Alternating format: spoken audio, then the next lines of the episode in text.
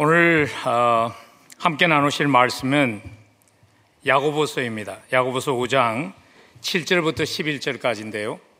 야고보서 5장 7절부터 11절은 지난주에 우리가 나누었던 5장 1절과 6절에 연속된 내용입니다.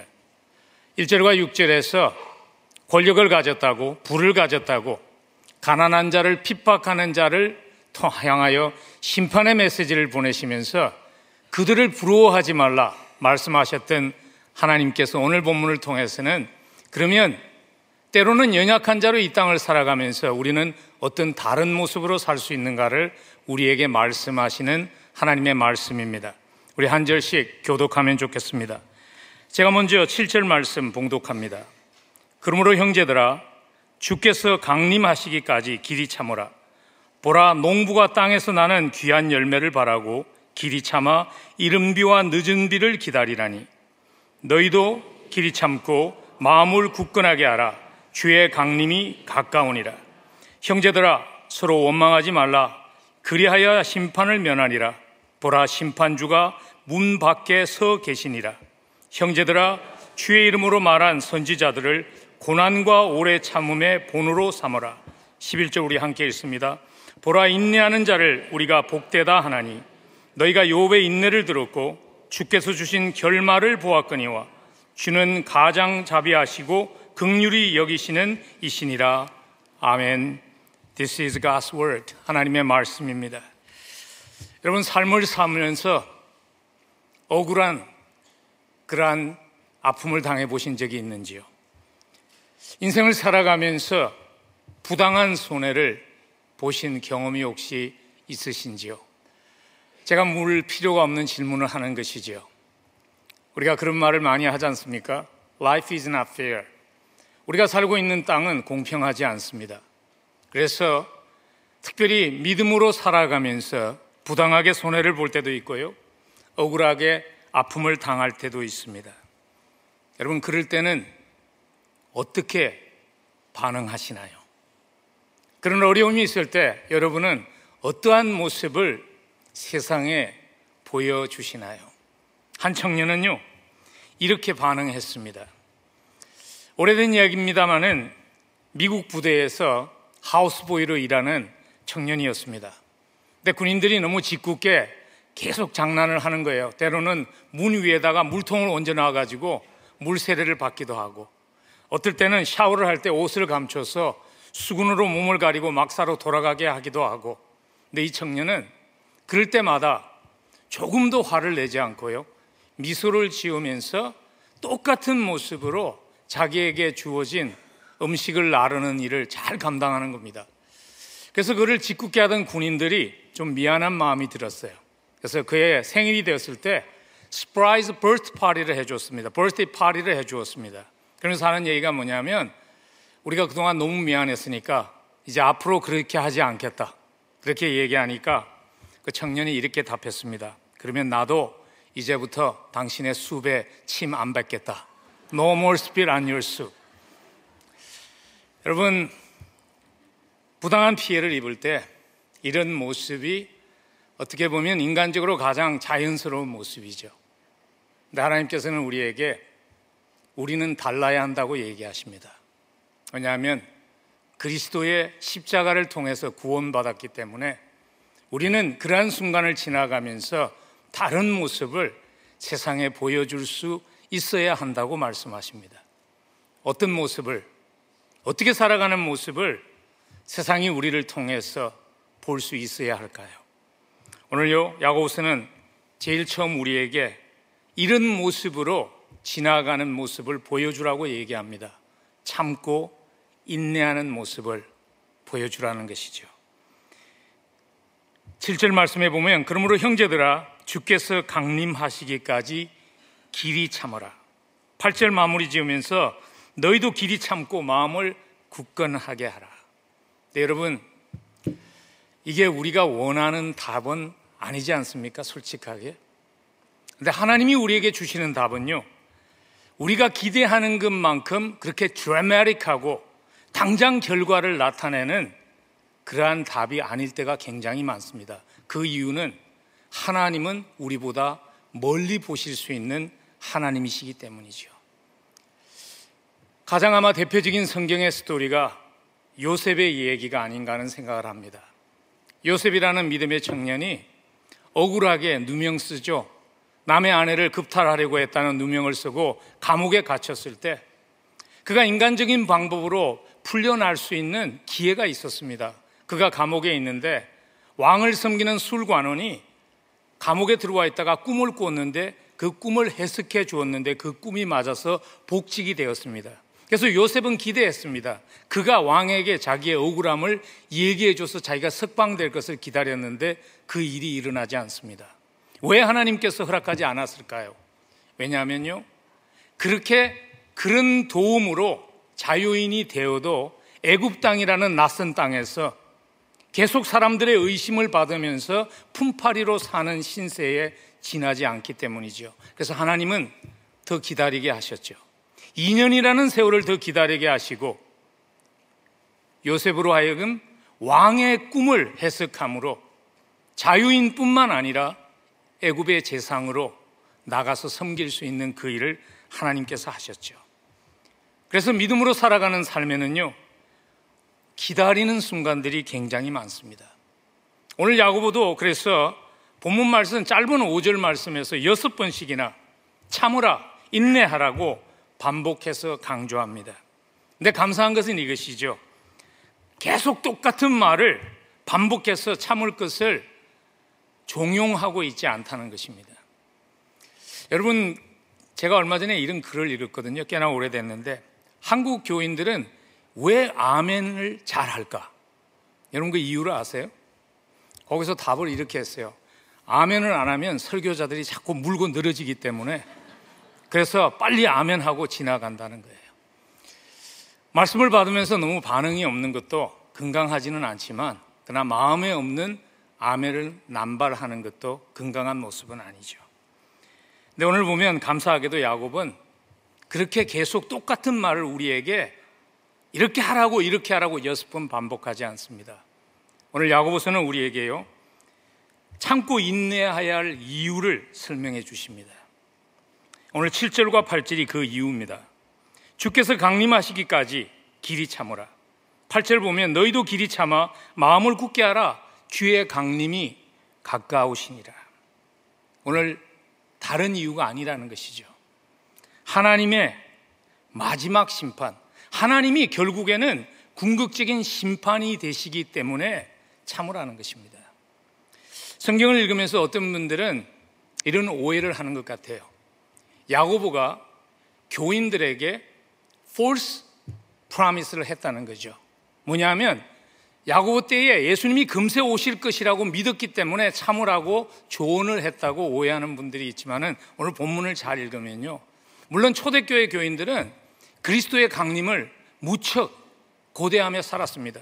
그래서 야고보뿐만 아니라 요한 사도도 요한 계시록을 마치면서 한 마지막 한 마리가 마라나타죠. 주 예수의 곧 오시옵소서. 그들의 마음속에 주님이 오시는 시간에 대한 간절한 바램이 있었지만 오늘 야고보스를 잘 보면요. 야고보는 8절에서 너희도 길이 참으라 주의 강림이 가까우니라 한 후에 9절에서 심판의 주가 문 밖에 계시느니라는 부연 설명을 함은 통해서 주의 강림이라는 그 말을 하나님의 실수가 없으신 심판이 멀지 않았다는 것을 강조하는 의미로 사용하고 있는 것을 우리가 알 수 있습니다. 여러분 사실 하나님의 공의로운 심판이 없다면 참을 이유가 없는 것 아닙니까? 공의로운 심판이신 하나님이 존재하지 않는다면 우리의 손으로 우리의 방법으로 해결해야 되겠죠. 요즘 세상에 있는 여러 가지 그러한 분노의 문제들의 결과들이 그런 것이죠. 하나님의 심판을 신뢰하지 못하는 것이죠. 여러분, 우리가 억울하고 또는 믿음으로 살아가면서 손해를 보아도요, 참을 수 있는 이유는 이것입니다. 하나님이 우리의 삶의 끝을 주장하고 계시기 때문입니다. 그리고 하나님께서 그 마지막을 공평하게 하나님이 판정하시기 때문입니다. 믿음으로 산다는 것은 멀리 바라보면서 사는 것입니다.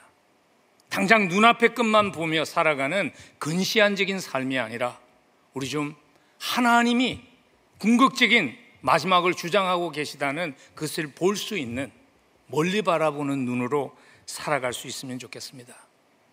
지나가는 과정만 보면서 하나님의 뜻과 상관없는 사람들이 오히려 더 잘 풀리는 것 같아서 마음의 흔들림이 있을 때 잊지 마십시오. 아직 끝나지 않았다는 것을. 하나님의 최종 심판이 아직 내려지지 않았다는 것을 성도는 잊지 말아야 합니다.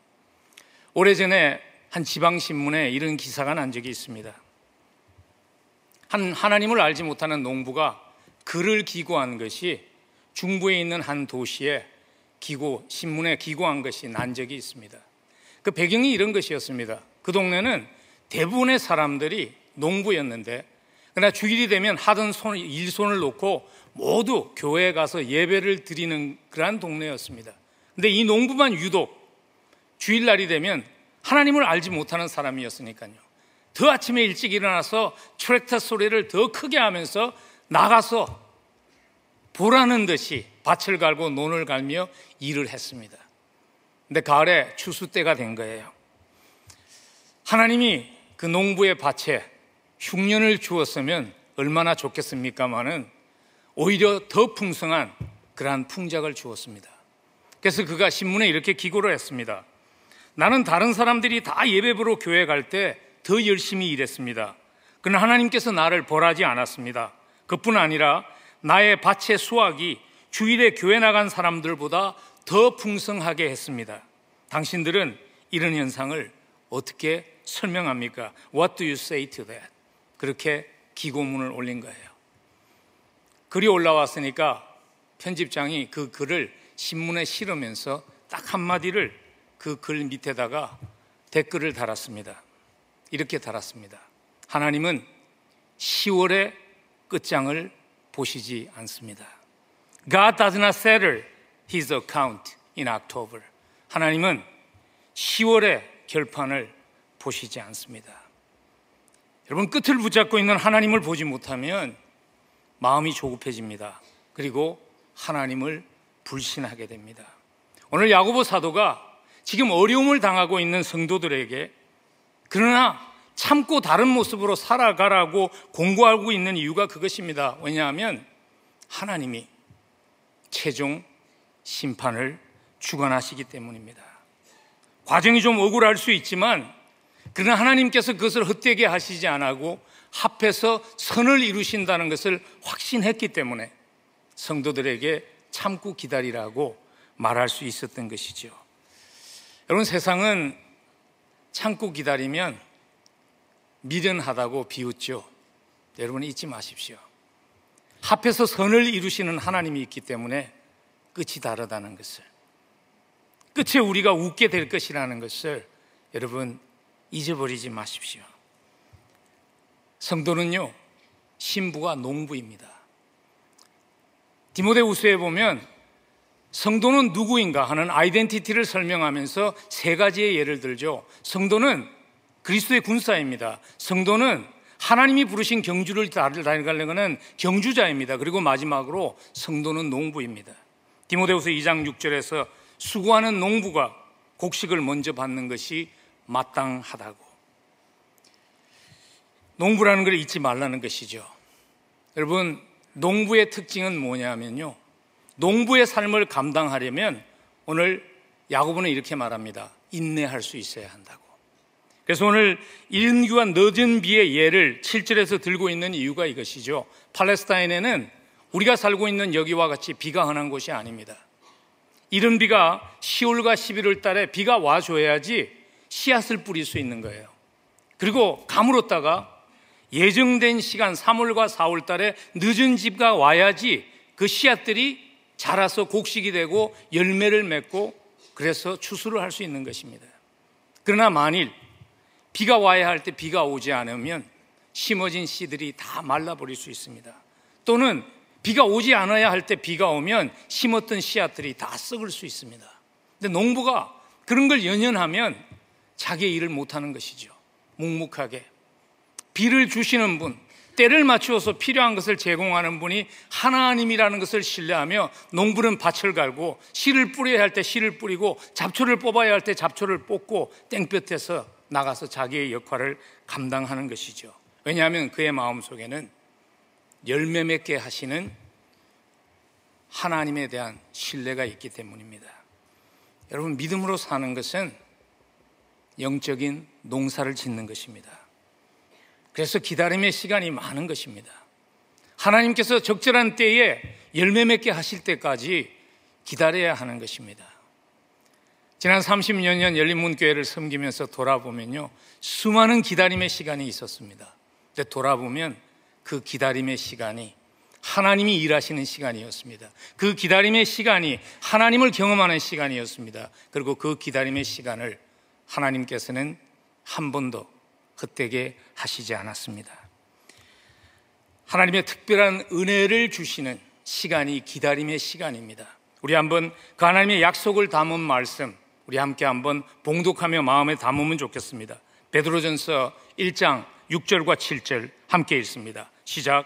그러므로 너희가 이제 여러 가지 시험으로 말미암아 잠깐 근심하게 되지 않을 수 없으나 오히려 크게 기뻐하는도다. 너희 믿음의 확실함은 불로 연단하여도 없어질 금보다 더 귀하여 예수 그리스께서 나타나실 때에 칭찬과 영광과 존귀를 얻게 할 것이니라. 이 자리에도 기다리시는 분들 계시죠. 하나님이 계시다면 왜 이렇게 어려운 억울한 상황들이 생기는가 하는 의문과 싸우는 분들이 계시죠. 오늘 성경은 우리에게 얘기합니다. 아직 끝나지 않았다는 것을 기억하라는 것입니다. 하나님이 잊지 않았다는 것을 기억하라는 것입니다. 하나님이 그 기다림의 시간에 열매 맺고 있다는 것을 기억하라는 것입니다. 확신하고 기다릴 수 있으면 좋겠습니다. 그러나 기다리는 동안에 빠지기 쉬운 함정을 하나 조심해야 합니다. 자칫 잘못하면 기다리는 시간이 축복이 되기보다는 더 많은 불행이 되는 이유가 무엇인가 하면 우리가 빠지지 말아야 할 그 함정에 빠지기 때문입니다. 그 함정은 무엇인가 하면 원망이라는 함정입니다. 그래서 오늘 본문 말씀은요, 기다림과 함께 원망의 문제를 연관을 지어서 말씀하고 있는 것입니다. 기다림의 문제를 7절과 8절에서 말씀하신 후에 9절에서 이렇게 말씀하십니다. 형제들아, 서로 원망하지 말라. 원망의 함정에 빠지지 않도록 깨어서 있으라는 것이지요. 여러분, 한국 속담에 이런 말이 있잖아요. 종로에서 뺨 맞고 한강에 가서 눈을 킨다. 또는 한강에 가서 화낸다. 왜냐하면 정작 아픔을 준 사람에게는요, 어떻게 해볼 힘이 없으니까 아무것도 못하는데 엉뚱한 사람한테 가서 화내는 거죠. 여러분, 우리가 인생을 살아가면서 그런 실수를 하기가 언제 쉬운가 하면 삶이 어려울 때입니다. 삶이 잘 풀릴 때는요, 다투지 않습니다. 사실 삶이 어려우면 더 한 마음이 되어서 이겨야 하는데 불행하게도 삶이 어려울 때 서로를 원망하며 원망의 함정에 빠지기가 얼마나 쉬운지 모릅니다. 종종 안타까운 모습을 부부 사이에서 보죠. 삶이 편안할 때 잘 살던 사람들이 삶이 어려워지니까 정말 한 마음이 되어도 그 어려움을 함께 이길 수 있을까 말까 하는 그러한 상황에 가서 원망하죠. 그래서 원망해서 가정이 깨어지는 그러한 안타까운 모습들을 종종 보지 않나요? 교회는 어떻습니까? 교회가 잘 부흥할 때 싸우지 않습니다. 근데 교회가 어려우면 한 마음이 되어야 되는데 교회가 어려울 때 오히려 원망합니다. 그름을 통해서 하나님의 교회를 깨뜨리는 그러한 경우들을 우리가 불행하게도 종종 보지 않았나요? 여러분, 원망의 문제점은 그냥 원망하는 것으로 그치지 않는 것입니다. 원망의 문제점은 무엇인가 하면 원망의 함정에 빠지면 사람이 하나님을 대신하려는 죄를 짓게 된다는 것입니다. 그래서 구절에서 이렇게 경고합니다. 구절 후반부에 심판의 주가 문 밖에 계심을 기억하라고 경고하는 의도가 무엇이냐면 하나님이 다 아시고 때를 정하시고 하나님이 일하시기 위해서 기다리고 있는데 그걸 신뢰하고 믿지 못하고 기다리지 못해서 스스로 하나님의 자리를 대신하며 심판이 되는 함정에 빠지는 것을 조심하라는 것이죠. 여러분, 인간은 공정한 심판이 될 수 없습니다. 그래서 원망의 함정에 빠져서 하나님의 역할을 대신하려고 할 때 자기 자신이 하나님의 심판의 대상이 되는 불행을 낳을 수 있습니다. 그 대표적인 한 인물을 소개하면요. 구약 성경에 등장하는 아이도벨입니다. 여러분 우리가 올 한 해 동안 성경을 함께 읽어가는 공동체 성경 읽기를 합니다. 얼마 전에 다윗의 일생을 지나가면서 우리가 아이도벨이라는 사람에 대한 얘기를 읽었습니다. 조금 그 기억을 되살려 드리면 아이도벨은 원래 다윗 왕의 참모였습니다. 그리고 다윗의 친구였습니다. 그랬는데 다윗의 아들 압살롬이 아버지를 대항해서 쿠데타를 일으켰을 때 아이도벨이 신을 갈아 신습니다. 그래가지고는 압살롬의 수석 참모가 됩니다. 여러분 물론 사람이 다 약하니까 삶을, 삶을 살아가다가 나도 살아야 하겠다는 생각에 마음을 바꾸고 배신할 수 있죠. 근데 아이도벨은요 그 정도를 도를 넘었습니다.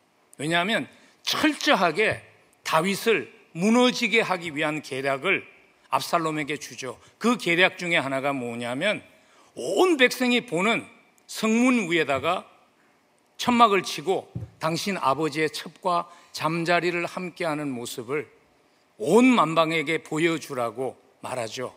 무참하게 다윗을 짓밟는 것입니다. 그리고 그가 또 요청하지요.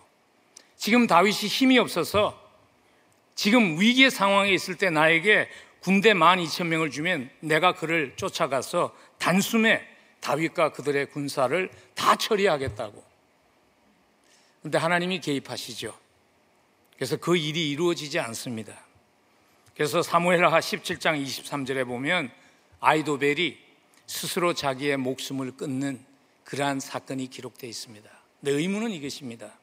왜 한때 다윗의 참모였고 다윗의 친구였던 그가 그렇게 철저하게 다윗을 모욕하고 다윗에게 어려움을 주기 위해 할 수 있는 모든 수단들을 다 동원하려고 했을까 하는 질문입니다. 여러분 혹시 그 구절을 읽으면서 그런 질문이 생기지 않았는지 모르겠습니다. 성경이 우리에게 이렇게 답합니다. 사무엘하 23장 34절에서요. 아이도벨의 아들 가운데 엘리암이라는 아들이 있었다고 얘기합니다. 그리고 나서 사무엘하 11장 3절에 보면요. 그 엘리암이 누구인가를 자세하게 소개합니다. 다윗이 보내어 그 여인을 알아보게 하였더니 그가 아래되 그는 엘리암의 딸이요 햇사람 우리아의 아내 바세바가 아니니까. 아이도벨은요 바세바가 아이도벨의 손녀였습니다. 그리고 우리아가 그의 손녀 사위였습니다. 손녀의 가정을 처참하게 무너뜨린 다윗을 향한 그 보복의 칼을 아이도벨은 11년간 갈았습니다. 그리고 기회가 오자 철저하게 다윗을 그 대가를 지불하기 위해서 여러 전략들을 압살롬에게 준 것이지요. 아이도벨의 분노함을 누구나 그렇게 쉽게 비난할 수 있는 것은 아닙니다. 분노할 수 있습니다. 근데 문제는 아이도벨이 자기의 손으로 갚으려고 했다는 것이죠. 하나님을 대신하려고 했다는 것이죠. 그래서 온 백성이 고난을 당했고 자기 자신도 삶을 망치는 그러한 불행한 결과를 낳은 것입니다. 그래서 구절은 이렇게 경고합니다. 형제들아 서로 원망하지 말라. 그리하여야 심판을 면하리라. 원망의 함정에 빠지면 하나님께 책망받게 됩니다. 왜냐하면 원망은 하나님에 대한 불신의 증거이기 때문입니다. 하나님이 나보다 공의를 더 잘 하실 수 있는데 더 잘 실현하실 수 있는 뛰어난 분이신데 그 하나님을 신뢰하지 못한 것이죠. 왜냐하면 로마서는 우리에게 분명히 이렇게 말씀하십니다. 로마서 12장 19절입니다. 내 사랑하는 자들아, 너희가 친히 원수를 갚지 말고 하나님의 진노하심에 맡기라. 기록되었으되 원수 갚는 것이 내게 있으니 내가 갚으리라고 주께서 말씀하시니라. 하나님의 일이라는 것입니다. 여러분 혹시 이 자리에 억울한 그러한 손해를 당했어. 억울한 아픔을 당했어. 혹시 누구를 원망하고 계신 분은 이 자리에 함께하고 있지 않는지 모르겠습니다. 내가 그렇게 희생하며 내조했는데 잘 되니까 다른 여자랑 떠나 하는 원망. 내가 얼마나 희생하며 너를 키웠는데 성공하고 나니까 부모를 잊어버려 하는 원망. 밤낮 없이 회사를 위해서 일했는데 나를 해고시켜 하는 원망. 그렇게 믿고 도왔는데 내 재산을 가로채 하는 원망. 여러분 혹시 그 원망의 뿌리가 여러분 속에 깊어지고 있지는 않는지요? 오늘 성경은 우리에게 경고합니다.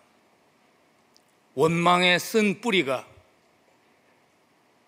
가슴에 뿌리 내리지 못하게 깊이 뿌리 내리지 못하게 하라고. 왜냐하면 사람을 향한 원망은 그냥 사람을 향한 원망으로 그치지 않기 때문입니다. 사람을 향한 원망은 우리의 마음속에 감사가 메마르게 하고 그 결과로 하나님을 향한 원망으로 변하기 때문입니다. 그래서 종종 교회 안에서 사람에게 상처를 입은 사람들이 교회를 떠나는 이유가 무엇인가 하면요. 사람을 향한 원망이 하나님을 향한 원망으로 변한 것입니다. 여러분, 어떻게 하면 원망의 함정에 빠지지 않을 수 있을까요? 오늘 10절에 그 답이 기록되어 있거든요. 우리 함께 읽겠습니다. 10절 함께 읽습니다. 형제들아, 주의 이름으로 말한 선지자들과 고난과 오랜 참음의 본을 삼으라. 주의 이름으로 말한 선지자들로 고난과 오랜 참음의 본을 삼으라. 오늘 야고보는 우리에게 이렇게 말씀하십니다. 믿음의 사람들 가운데 고난의 순간을 지나가지 않은 사람들은 없다는 것입니다. 그들이 어떻게 이겼는지 그들의 삶을 통해서 배우라는 것입니다. 저에게 선지자 가운데 많은 믿음의 선배들 가운데 특별히 저에게 많은 도전과 도움이 된 한 분이 있습니다. 모세입니다. 여러분 모세의 일생은 너무나 잘 아시죠? 하나님께서 이스라엘 백성들을 40년간 광야를 인도하게 했던 리더였습니다. 먹을 것이 없고 마실 것이 떨어지기 쉬운 광야에서 이스라엘 백성들을 끌고 가면서 모세의 리더십 때문에 그들이 먹을 수 있었고 그들이 마실 수 있었지만 잠시라도 먹을 것이 떨어지고 잠시라도 마실 것이 떨어지면 그들은 기다리지 못하고 모세를 원망했죠. 그 원망의 절정의 사건이 기록된 것이 민수기 16장입니다. 민수기 16장에 보면요. 고라 자손들과 250명의 top 지휘관들이 하나님의 권위를 대항하며 모세를 원망합니다. 그래서 하나님께서 그들을 심판하시죠. 땅이 갈라지게 하시고 그들을 모두 죽음에 떨어지게 하시는 그 사건이 있었을 때 민수기 16장 41절을 보면 백성들이 이런 반응을 합니다. 이튿날 이스라엘 자손의 온 회중이 모세와 아론을 원망하여 이르되 너희가 여호와의 백성을 죽였도다 하고 회중이 모여 모세와 아론을 돌로 치려고 합니다. 그래서 하나님께서 모세와 아론에게 너희들이 회중을 떠나라. 내가 그들을 심판하시겠다고 심판하기 시작했을 때 모세가 어떻게 반응했나요? 모세가요? 여러분들이면 어떻게 반응하겠습니까? 모세는요, 그 자리에서 엎드리며 그들을 위해 기도했습니다. 민수기 16장 47절에 보면 백성을 위하여 속죄했다고 그는 하나님 심판해 주십시오 기도한 것이 아니라 그들을 위하여 중보 기도했다고 기록하고 있습니다. 저는 그 말씀을 묵상하면서 믿음의 선배 모세의 중보 기도하는 모습이 제 가슴을 울리는 큰 도전이 되었습니다. 그래서 그 다음부터 교회 리더십으로 교회를 섬기다 보면 모든 사람이 해피할 수 없습니다. 때로는 원망하는 목소리가 있을 때마다 하나님 앞에 하나님 그들을 극률이 여겨달라고 기도하며 하나님의 때를 기다릴 수 있게 한 것이 저로 하여금 지난 30여 년 이 교회를 섬길 수 있는 그러한 힘이 되었습니다. 여러분, 여러분의 삶 속에도 불편한 사람 있지 않나요? 그 불편한 사람을 위해서 기도하는 것 솔직하게 너무 힘들지 않나요? 그러나 여러분 잊지 마십시오. 쉽지 않은 일이지만 그렇게 하지 못할 때 더 중요한 축복을 잃어버린다는 것입니다. 그 축복은 무엇인가 하면 예수 그리스도를 닮을 수 있는 축복을 잃어버린다는 것입니다. 우리 한번 베드로전서 2장 23절 예수님의 모습을 우리가 닮아야 할 예수님의 모습을 기록한 베드로전서 2장 23절 우리 함께 읽으면 좋겠습니다. 함께 읽습니다. 욕을 당하시되 맞대어 욕하지 아니하시고 고난을 당하시되 위협하지 아니하시고 오직 공의로 심판하시는 이에게 부탁하셨다고. 우리는 누군가의 음성을 들으면서 살아가게 돼 있습니다. 나의 감정의 소리를 들으며 감정에 이끌리는 대로 살아갈 수도 있고요. 아니면 우리 속에 함께 하시는 성령의 음성을 들으며 성령에 이끌려 살아갈 수도 있습니다. 성령에 이끌려 성령님의 목소리에 이끌려 살아갈 수 있으면 좋겠습니다. 혹시 이 자리에 억울한 아픔을 당한 분들, 그래서 그 상처 때문에 힘들어하는 분들이 계시면요. 오늘 주님이 여러분들을 초청하십니다. 그 모습 그대로 나오라고. 그리고 심판은 나에게 맡기고 내 앞에 나오라고 말씀하십니다. 여러분 한번 여러분들의 손에서 놓지 못하는 그 인생의 문제를 하나님께서 해결하시도록 놓아보시지 않겠습니까? 하나님 앞에 기도함으로 하나님께서 해결하십니다. 하나님께서 치유해 주실 것입니다. 하나님의 역사하심을 하나님께 맡기고 기다릴 수 있는 여러분들이 되시기를 간절히 축복합니다. 그리고 기다릴 때 이런 모습으로 기다릴 수 있으면 좋겠습니다. 오늘 본문이 우리에게 주는 마지막 교훈입니다. 주께서 주실 결말을 기대하며 흔들리지 말고 기다릴 수 있으면 좋겠습니다. 11절 한번 보십시오. 보라 인내하는 자를 우리가 복되다 하나니 너희가 욥의 인내를 들었고 주께서 주실 결말을 보았거니와 주는 가장 자비하시고 경, 극률이 여기시는 이신이라. 오늘 7절부터 11절 사이에 보면요.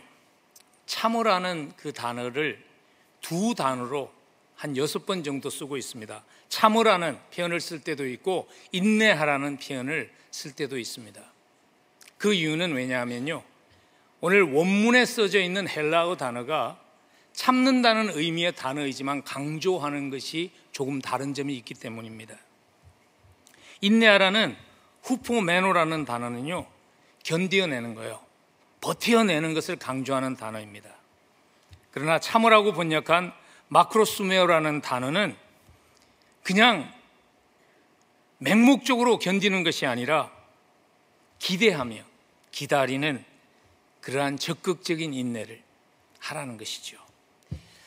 포기하고 어쩔 수 없이 견디는 것이 아니라 하나님이 결말을 하나님이 어떻게 결말을 맺으실까를 기대하며 기다릴 수 있어야 한다는 것을 우리에게 얘기합니다. 그래서 오늘 그 대표적인 모습을 보여준 한 사람으로서 오늘 야고보는 우리에게 욥이라는 믿음의 사람을 우리에게 내세우고 있는 것이죠. 보라 인내하는 자를 우리가 복되다 하느니 너희가 욥의 인내를 들었고 주께서 주신 결말을 보았거니와 하며 욥을 오늘 대표적인 정인으로 내세웁니다. 욥은 어떤 면에 있어서 우리에게 익숙한 사람이죠. 사람으로서 살아가면서 당할 수 있는 모든 아픔을 다 당한 사람이라고 해도 과언이 아닌 사람이 욥입니다. 아들 일곱 명, 딸이 셋 있었는데 이르러 한순간에 열 자녀를 다 잃어버리죠. 그리고 굉장히 어려운 자리에 있을 때 옆에 아내가 좀 같이 해주면 좋은데 그 아내가 원망하면서 떠나잖아요. 하나님을 저주하고 죽으라고 욥을 저주하고 떠나죠. 그리고 욥이 가장 외로울 때 그에게 절친한 세 친구들이 있었는데 그들이 찾아와서 욥을 격려하기보다는 당신의 죄 때문에 그런 것인데 왜 그 죄를 고백하지 못하느냐고 오히려 욥을 더 괴롭혔던 그러한 아픔을 당했던 사람이 욥이었습니다. 욥이 어떻게 이런 상황 가운데서 포기하지 않고 끝까지 지킬 수 있었을까요? 믿음을. 아마 그 답은 저도 마찬가지고 여러분들도 아마 이렇게 답하실 것 같아요. 욥에게는 하나님이 장차 이루실 결과에 대한 확신이 있었기 때문이라고. 욥기 23장 10절에 보면 그런 고백이 나오거든요.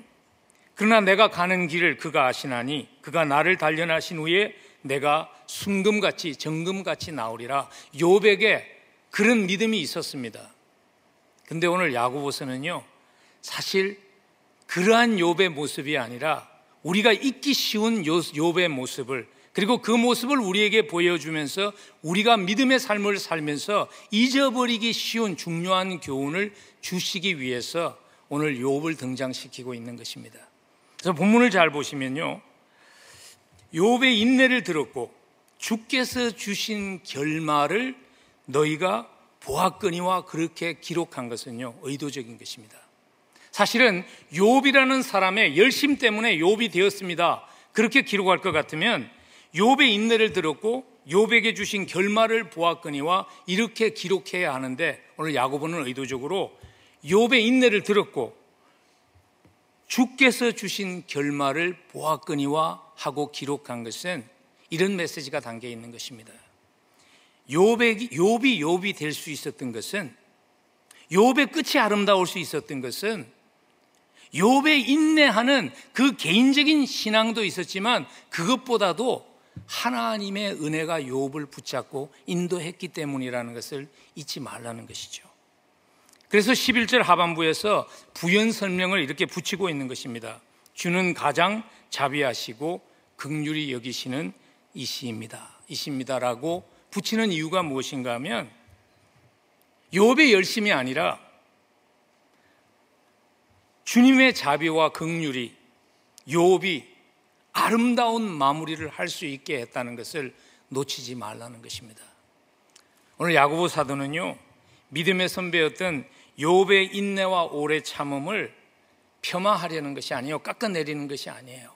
야고보는 지금 우리에게 위대한 믿음의 사람입니다. 그러나 그 위대한 믿음의 사람이 될 수 있었던 것조차도 하나님의 은혜의 손이 그를 붙잡고 있었다는 것을 놓치지 않았으면 좋겠다는 메시지를 우리에게 전하기를 원하신 것이죠.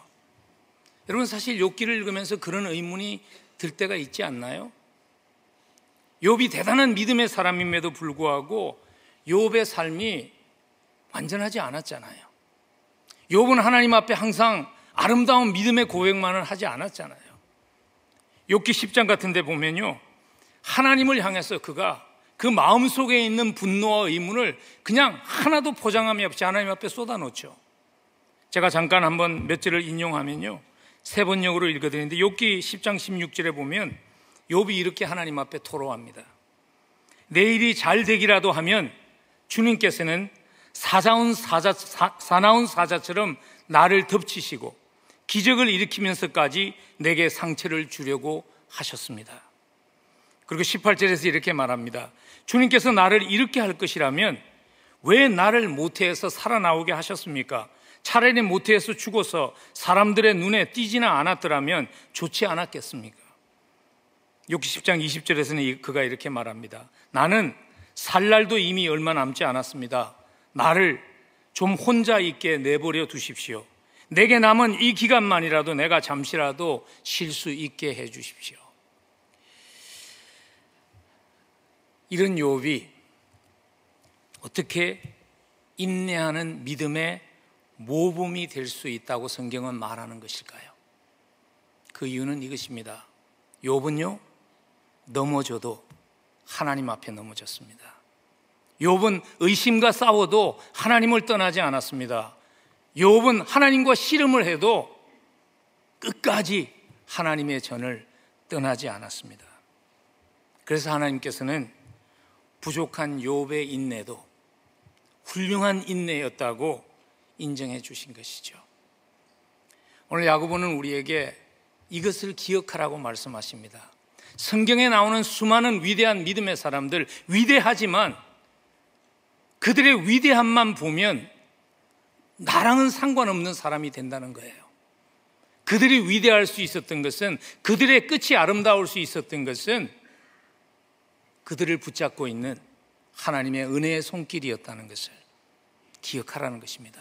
그리고 그 은혜의 손길이 때로는 흔들리는 나와 같은 사람도 하나님은 붙들으시고 끝을 아름답게 하시기 위해서 역사하고 있다는 것을 의심하지 말라는 것입니다. 여러분 하나님께서 욥의 마지막을 아름답게 하셨죠. 욥기 42장에 보면 하나님께서 욥이 잃었던 모든 것들을 두 배씩 갚아 주시죠. 그래서 보면 숫자를 굉장히 자세하게 기록한 이유가 그걸 보라는 것입니다. 만 사천 마리의 양을 주셨고 육천 마리의 낙타를 주셨고 천 마리의 소와 천 마리의 나귀를 주신 것은요 욥이 잃어버린 모든 것들의 배였습니다.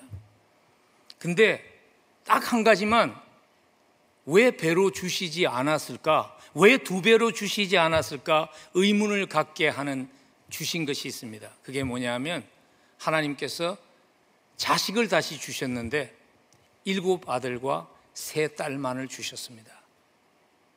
두 배로 주지 않은 것일까요? 왜 하나님께서 딴건다두 배로 주면서 자식은 똑같은 숫자를 주셨을까요? 왜냐하면 자식 키우는 게 너무 힘들기 때문에 배려하신 것일까요? 아닙니다. 한 구약학자가 이런 해석을 했는데 저는 너무나 동의가 되었습니다. 그분은 이렇게 해석합니다. 하나님이 자식도 두 배를 주었습니다. 그렇지만 재물은 양으로 보상받을 수 있지만 자식을 어떻게 양으로 보상받습니까? 재물은 더 많이 받으면 회복될 수 있지만 잃어버린 자식은 어떻게 회복될 수 있습니까? 하나님께서 요백에 말씀하신 것이죠. 일곱 아들과 세 딸을 잃은 것이 아니라 그들은 내가 돌보고 있고 그리고 내가 너에게 일곱 아들과 세 딸을 주니까 키우면서 그 기쁨을 맛보라고 배로 주셨다는 것입니다. 여러분 이렇게 하나님이 하시는 일은요, 항상 끝이 아름답습니다.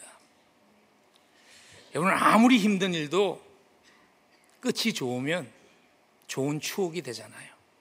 그래서 우리가 이민의 삶 살아오면서 있었던 많은 그러한 어려움들이 우리에게 아름다운 추억이 된 이유가 뭐냐면 그것이 끝이 좋게 마무리되었기 때문이죠.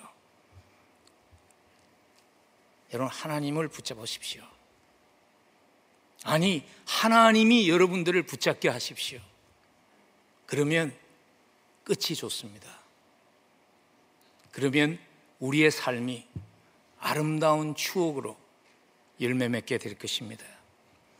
물론 살아가면서 욕과 같이 살아생전에 하나님이 아름답게 마무리하는 것을 보지 못하는 그러한 특별한 경우들도 있습니다. 그러나 잊지 말아야 하는 것은 이것입니다. 우리는 70, 80평생의 캘렌더를 사는 것이 아니라는 것입니다. 우리는 영원이라는 시간을 살아가고 있다는 것 기억했으면 좋겠습니다.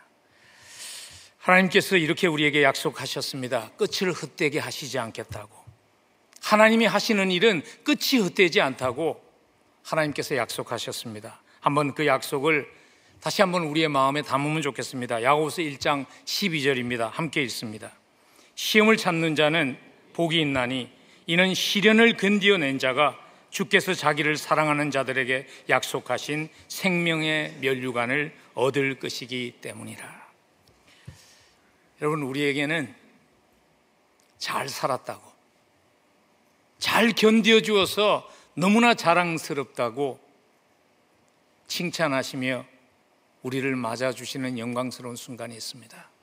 우리에게는 믿음의 경주 잘 달려왔다고 생명의 면류관을 씌워주실 영광스러운 순간이 있습니다. 여러분, 잠시의 영광 때문에 그 큰 영광 포기하지 않을 수 있는 지혜로운 믿음의 사람이 되기를 간절히 축복합니다. 하나님 앞에 쓸 때 후회 없이 설 수, 설수 있는 인생, 하나님을 자랑스럽게 하는 인생으로 우리의 남은 인생의 여정을 달려갈 수 있기를 간절히 축복합니다. 기도하시겠습니다. 여러분 혹시 세상적인 방법으로 사는 사람들이 삶이 더 잘 풀리는 것 같아서 나는 꼭 이렇게 미련하게 믿음으로 살아야 하는가 하는 싸움을 싸우고 있지는 않으신지요? 여러분 잊지 마십시오. 아직 끝나지 않았습니다. 그리고 끝이 다르다는 것을 잊지 않았으면 좋겠습니다. 우리 하나님께 이렇게 기도하면서 나아가십시다. 하나님, 요업의 믿음이 연약해질 때 요업의 손을 붙잡아 주셨던 은혜 하나님께서 내 손을 붙잡고 주님 인도해 주옵소서 기도합시다. 흑인 영가에서 고백하는 것과 같이 주님여 이 손을 꼭 잡고 가소서 우리 기도하십시다. 하나님 내 손이 힘이 빠졌지만 하나님의 강한 손으로 나를 붙잡아 주옵소서. 그리고 이렇게 기도하십시다. 세상에 박수 갈채 없어도 하나님의 미소만으로 만족하며 하나님 나에게 주어진 믿음의 여정을 잘 달려갈 수 있도록 멀리 바라보며 미소 짓는 주님을 바라보며 달려갈 수 있도록 주님 도와주옵소서. 우리 함께 기도하며 나아갑니다. 주님, 이번 한 주간도 주의 손을 붙잡고 세상 가운데 살지만 하나님을 만난 자의 다른 모습을 보여주며 살 수 있도록 하나님 은혜와 능력을 더하여 주옵소서. 고난 가운데 있는 성도들을 위로해 주옵소서. 그들의 고난이 결코 헛되지 않음을 그리스도의 고난에 동참하는 영광스러운 고난이 될 것임을 확신하며 굳건히 그 길 갈 수 있도록 하나님 특별한 은혜의 손으로 치유의 손으로 그들을 붙들고 인도하여 주옵소서.